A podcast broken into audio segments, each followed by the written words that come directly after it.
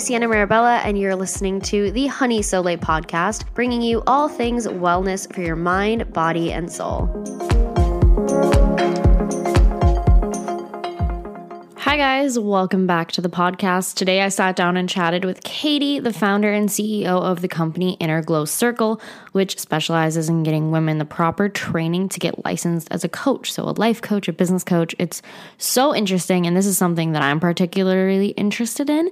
And I've been interested in the coaching industry for a while now. And it's so special to be able to sit down and talk with someone who has built an entire empire around this. And today's episode is filled with lots of advice and empowerment for female entrepreneurs. And I think you guys will really gain a lot from it. I had a great time talking to Katie, and let's just get into the interview. Hi, Katie. Thanks so much for coming on the podcast. I'm so excited to chat with you today. Hi, Sienna. Yeah, I'm really excited too. Thank you so much for having me. Of course. So, first off, before we dive into everything we're going to talk about, can you tell us more about what you currently do and kind of how you got to where you are now? Yeah.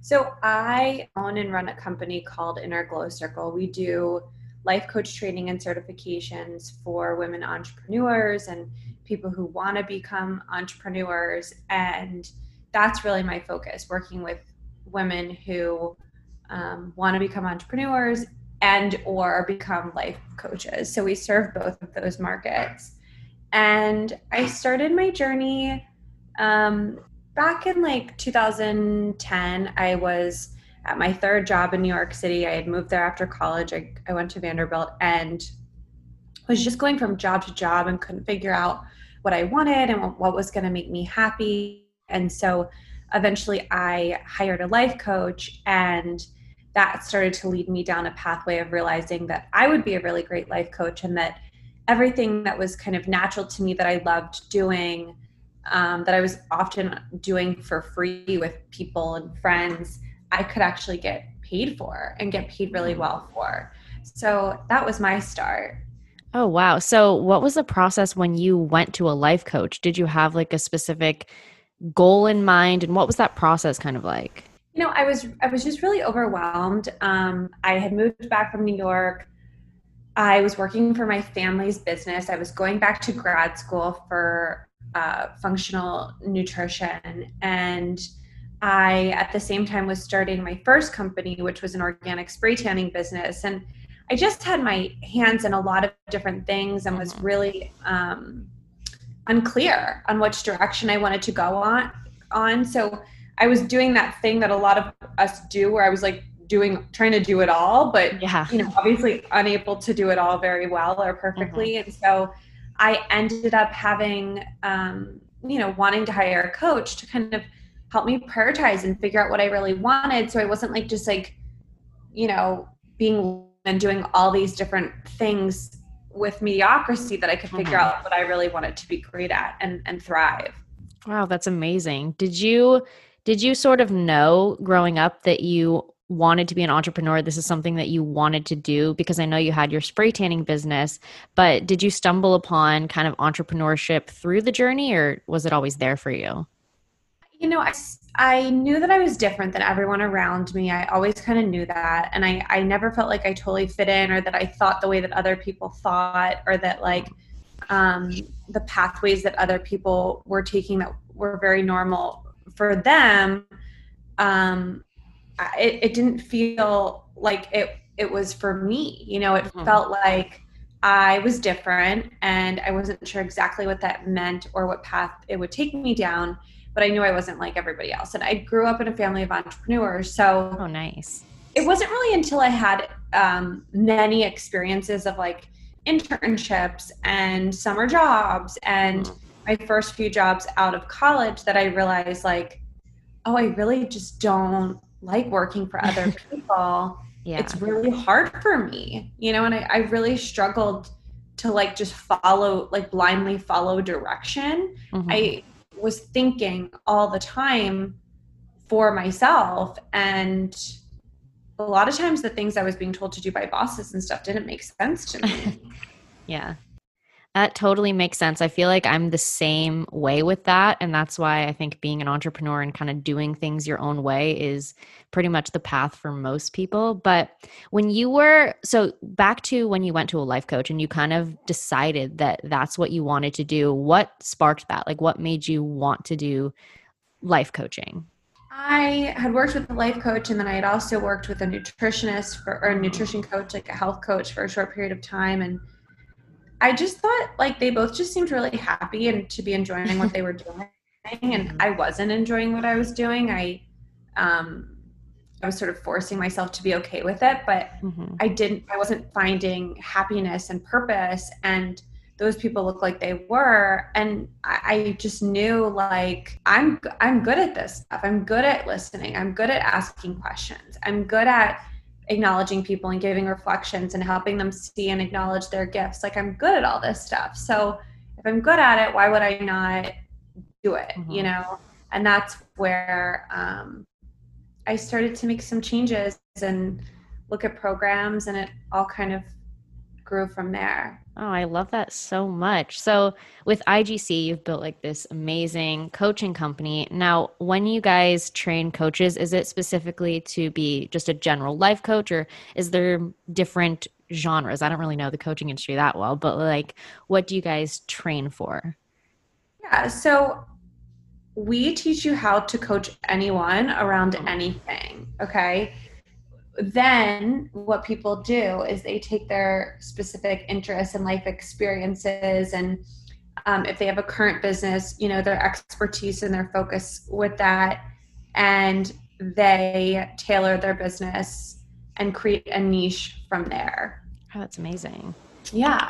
So like you've cultivated this large scale business. I'm i love it. Um, do you think that it's important to launch and adjust through the process? Because i'm a perfectionist and i struggle with launching because you know you want everything to be perfect but do you think it's better to kind of just go into it and then adjust accordingly i think you have to test and i think as an entrepreneur and an entrepreneurial type person you have to be okay throwing things out there and just uh-huh.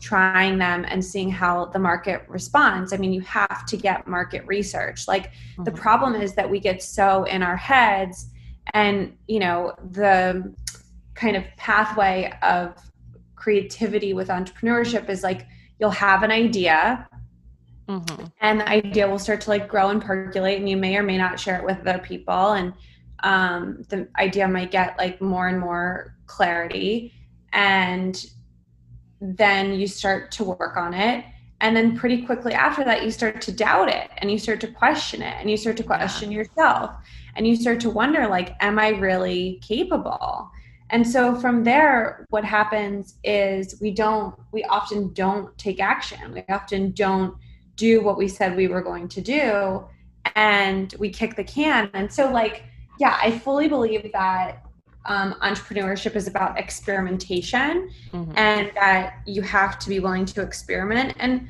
a lot of your ideas are going to flop. Like that's just part of it. And that's the yeah. other reason why i don't think like look, I'm a very intuitive person. I'm sure you are too. Yeah. And I'm sure a lot of people listening are as well. But like being intuitive doesn't um, save you from ego. So like yeah. we might think we have a really good idea and we get really hype about it and really into it and really like um, this is the thing, this is the thing, this is the thing.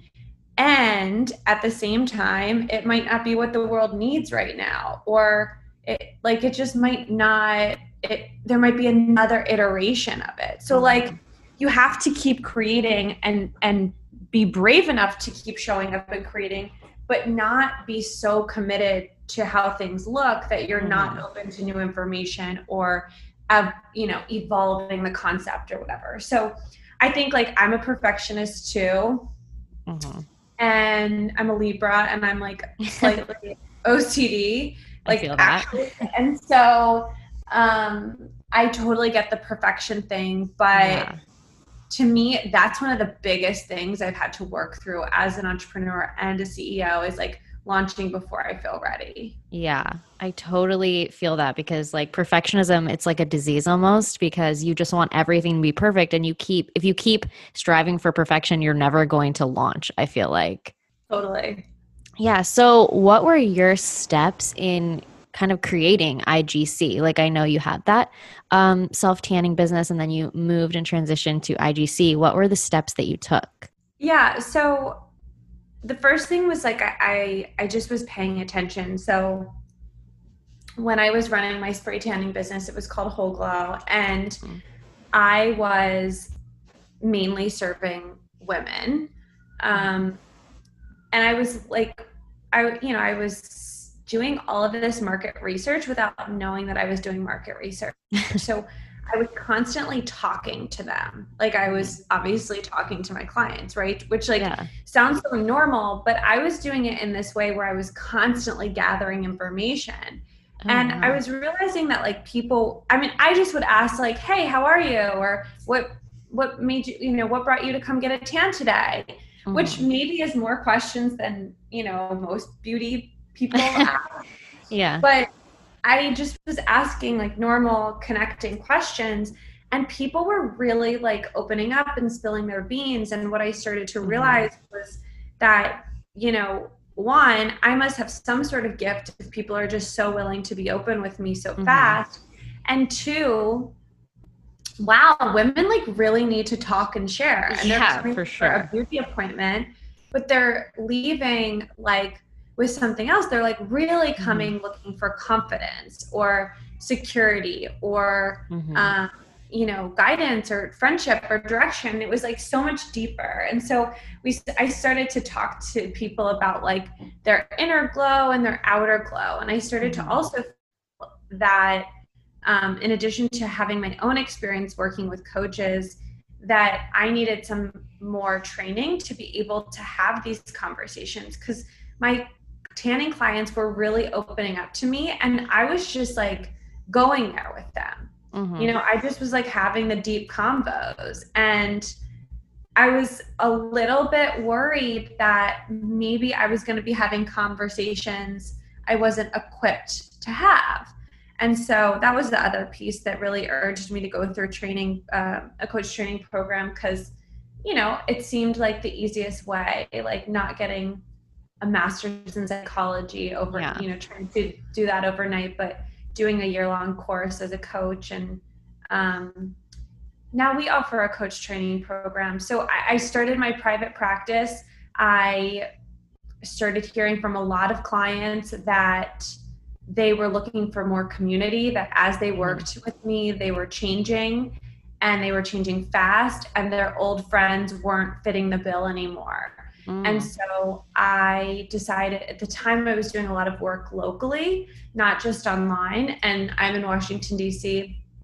And so I started hosting these like monthly get togethers and I, we would, you know, host these little women's circles. And it started off as like seven people in my living room. Aww. And then it grew so big that I had to like buy another house. Like, I mean, yeah. the only, but we started to have like 40 people wow. in the room and it was so fun and it was you mm-hmm. know we mm-hmm. would take donations and I would meet people and people would bring their friends and like people would just have these amazing breakthroughs and they'd be sharing and they'd be crying and they'd be Aww. so open and people were coming back every month and saying like that my events had changed their lives and that meeting the other women in the room had changed their lives. And so I knew I was on to something. And that was really the start of IGC. Oh, I love that. That's so sweet. And I feel like we all strive for connection and just like being around people that you can kind of gain from and learn from. That's so amazing. And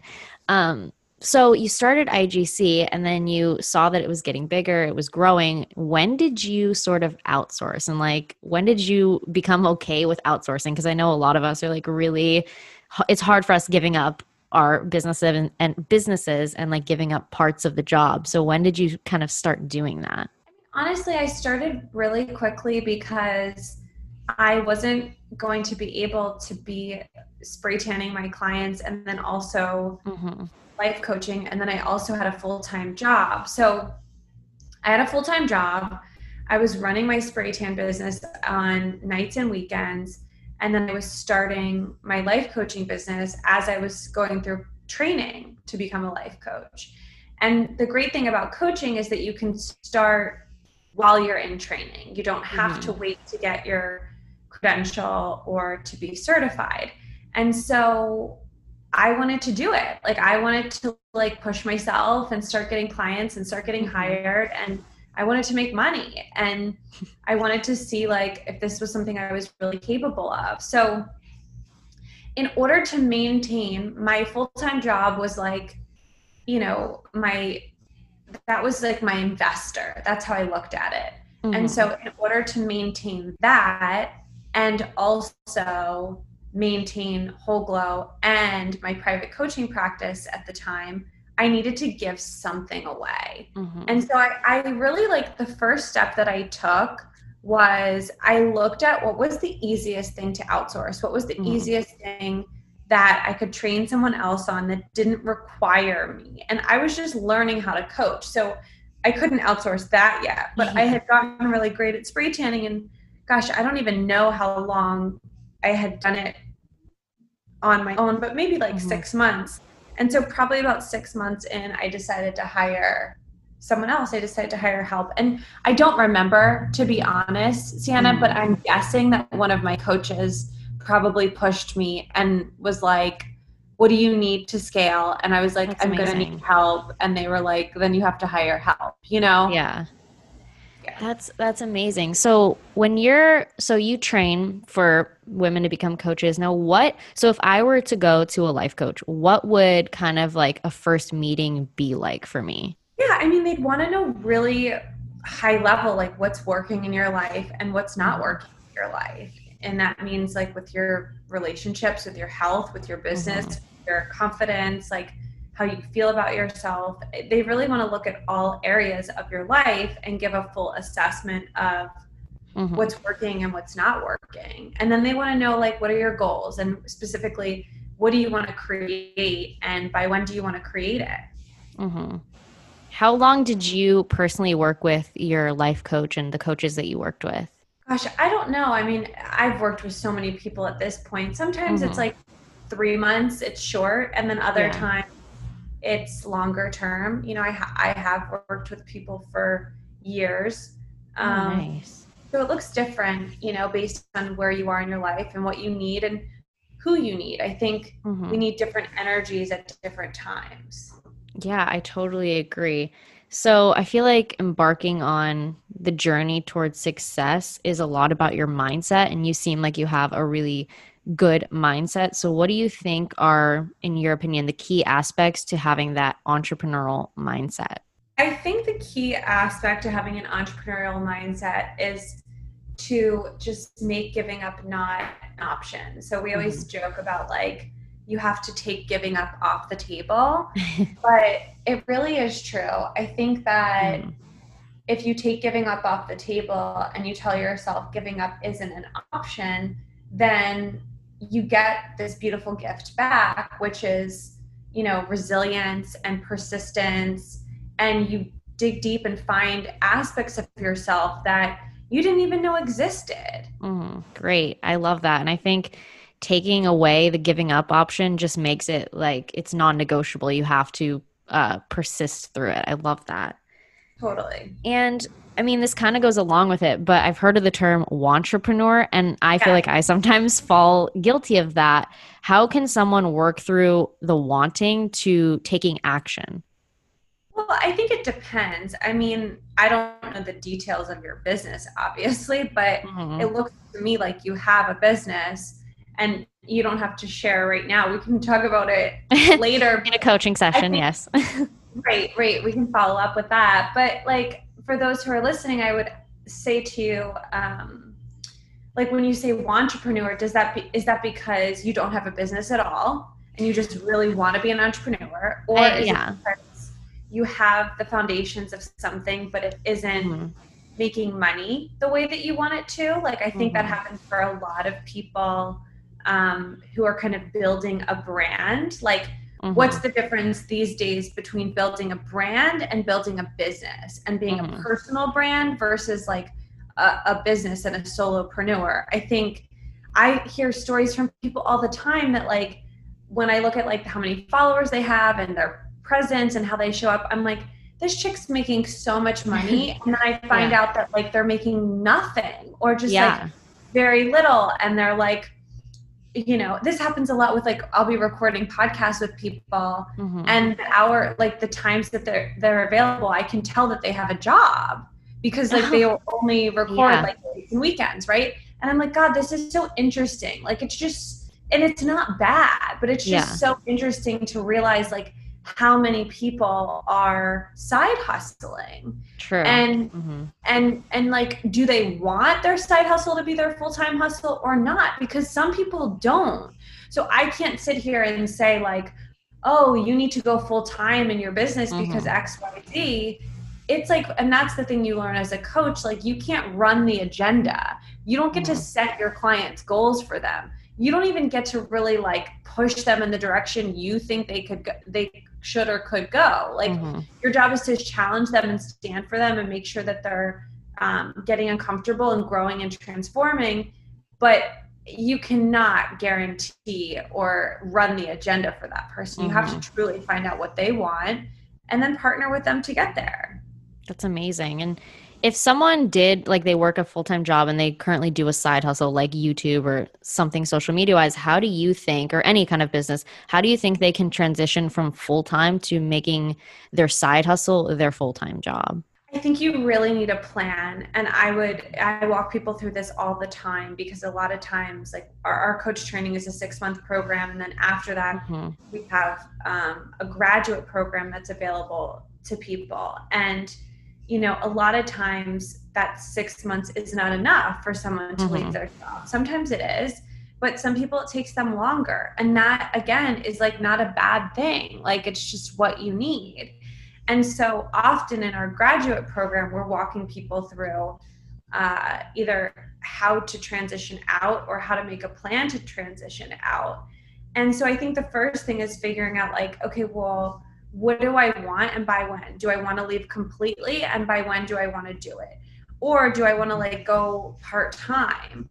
Or what a lot of people will do is like they'll go, uh, they'll become an entrepreneur essentially and bring their the current the company they've been working for if mm-hmm. it's still like a healthy relationship and you like working with them bring them on as a client so that oh, they nice. the dynamic is different right and maybe mm-hmm. um you know if if there if you become a contractor rather than a full-time employee and let's say like you're not getting benefits anymore or um, just the agreement has changed the pay structure can change too. Like it could change to in your favor where you're getting paid more or it could be less but like you're working way less time. Mm-hmm. so you just have to remember like these things are not binary. It doesn't have to look this way or that way we get to play in that space of the in between and say, okay, well, what's my ideal scenario? My ideal scenario is that I don't just leave this job, it's that I phase out of this job. Okay,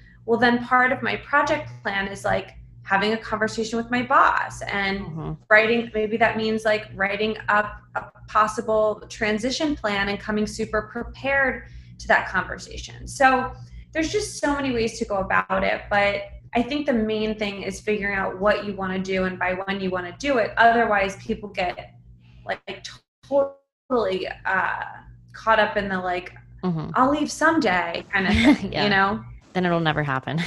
Exactly. Yeah. I totally agree with that. And I think having a plan is absolutely everything. One of my favorite quotes is uh, fail to plan, plan to fail. I'm very type A, and planning is, I think, super important for most people at least. But yeah. there is, I mean, you probably balance a lot because you are a CEO, you have so much going on. Can you kind of touch on balance a little bit, specifically balancing your multiple priorities while also maintaining self care? Because I know that's important for everyone. Yeah, I think that self care has to be on the list. Like, I think self care mm-hmm. has to be one of, and, you know, typically the most important priority. If you start there, I think in general you'll be good. Mm-hmm. Uh, but yeah it, in order to like not totally lose it and go crazy you have to really figure out like what am i committed to creating at a high level and like mm-hmm. let's say you know we're like we're trying to phase out of that job well then there needs to be a plan and the way that plan will look like on your calendar is you'll be spending less and less and less time each week even if it's only an hour or two hours less each week, you're going to be phasing out, spending less time at that job mm-hmm. and more and more and more time on your business. If you don't do that, if you don't like allocate your time to align with what you say you want, then you're mm-hmm. not actually prioritizing what you want, right? Yeah. And so you have to come at it from that like strategic planning mind of like, okay, well, if this is what I want, then I actually have to set my life up so that this works Mm-hmm. Yeah, I totally agree with that. I what is what's your well, not really self care. What's your current like morning routine? Because I know that those are so important, and that's kind of self care. But what does a typical morning routine look like for you? To be completely honest, I'm not like a big morning routine person. like, I'm not. I don't. Yeah. Have like a consistent routine, but. Mm-hmm it's uh, the one thing that is consistent is that like I don't wake up and like get on my phone right away and I That's don't good. wake up and start working yeah. right away. Like I just give myself space in the morning to um I don't know, like get into my body and like feel yeah. the way that I want to feel. And if I like reach for I don't even keep my phone like in my bedroom. It's like in the hallway uh-huh. connected, but wow. like yeah. I just don't because that shit will keep me up and oh, I feel that. I just I like try to make, like make my boyfriend leave his phone out too. Like I just don't That's good. like yeah. it, you know. Right? Mm-hmm. so sometimes in the morning I might read or um mm-hmm. I always make tea and oh, that's nice. I'm not really a coffee drinker, so mm-hmm. I don't have like that, you know, religious mm-hmm. practice every morning, but I do drink green tea and I'll I always eat something for breakfast. Um, unless I'm trying to like intermittent fast, but like that's not mm-hmm. my favorite thing. I feel you on that. I can't do it. yeah. So yeah. I, I just try to flow with what I need and mm-hmm. like you know, what does my heart need? Do I need to take like a really hot shower and just like kind of process my thoughts? Do I need to call a friend? Do mm-hmm. I need to hop on the phone with my business partner pretty early on? Like, what's most important that day? And what do I have space for? Like, if I'm not yeah. in the mood to check my email, I'm not going to check my email first thing and put myself in a bad place. If I need to, like, prioritize a project, like a writing project, or um, like I've been working on my first book Oh, Gosh, yay. Year, yeah. That's amazing. All last year and a lot of this year. It's a big, big thing. And because yeah. I have a full time job as a CEO, that has been like my side project and my side mm-hmm. hustle. So I wish I could have put more time to it every day, but it just wasn't, mm-hmm. it just didn't make sense for me. Um, and so, like, if I'm going to prioritize writing or editing in the morning, I certainly don't want to get like into social media or email mm-hmm. first thing because then I'll I'll just get caught up. It swallows me whole. Right? It's very it's reactive and I definitely don't like doing that in the morning. I think the way you go about your morning is very intuitive and i feel like that's the best way to kind of know what you want and forcing yourself to do stuff in the morning is just going to put you in a bad mood so i totally love that. What would be one piece of advice that you would give someone who is wanting to launch a business they want to kind of venture on the journey of entrepreneurship? What is a piece of advice that you stand by? Gosh i mean i think you just have to go for it and mm know that there's going to be barriers but like i said it would be the thing i said before which is just take giving up off the table. Mm-hmm. be willing to evolve be willing to shift be willing to grow but don't give up. Mm-hmm. that's amazing. I wholeheartedly agree with that. And that is actually everything that i have question wise for you. I think this has been such an informative and inspirational episode. I feel like I definitely learned a lot from it. And I'm so happy that I had the chance to talk with you. But before we go, be sure to like let everyone know where they can find you, everything like that. Yeah, so you can find me on Instagram at it's Katie DePaula or at Inner Glow Circle. And then you can find us online at innerglowcircle.com. Um, for those of you who are looking to get clear on your purpose and what you want to do with your life, we have a really great assessment called Find Your Glow. We say glow is your greatest level of want, what you most want for yourself and the world. So um, you can find that at innerglowcircle.com slash purpose. Amazing. I'm so excited. I will link all of that in the show notes and I'm excited for your book to come out. Do you have a specific date for that or a time frame? Because I can't wait. I think it's going to be December 1st. Oh, We've so excited like, about that. Keep pushing it because of all this yeah craziness in the world. Like it's I feel you. weird time. Very weird time. Um, and and and so devastating and then also hopeful mm-hmm. like just so many things but very true yeah it's just we've just been trying to find the right timing and um, yeah I, I think that'll be it I am so excited. And once you put the book up, I definitely want to have you back on the podcast so we can talk all about it. But yeah, thank you so much for chatting with me today. Yes, thank you so much, Sienna. You're so awesome, and I love what you're doing. Oh, thank you. That was the episode with Katie. I hope you guys did enjoy it. And if you did, be sure to leave a review and five stars on iTunes. I really appreciate your guys' reviews and everything you say about the podcast. It is so amazing to read that stuff. And if you want to connect on Instagram, the podcast Instagram is Honey Soleil Podcast. Again, everything is linked in the show notes, along with where you can find Katie. So I hope you guys enjoyed it, and I will see you next Tuesday. Bye. 拜。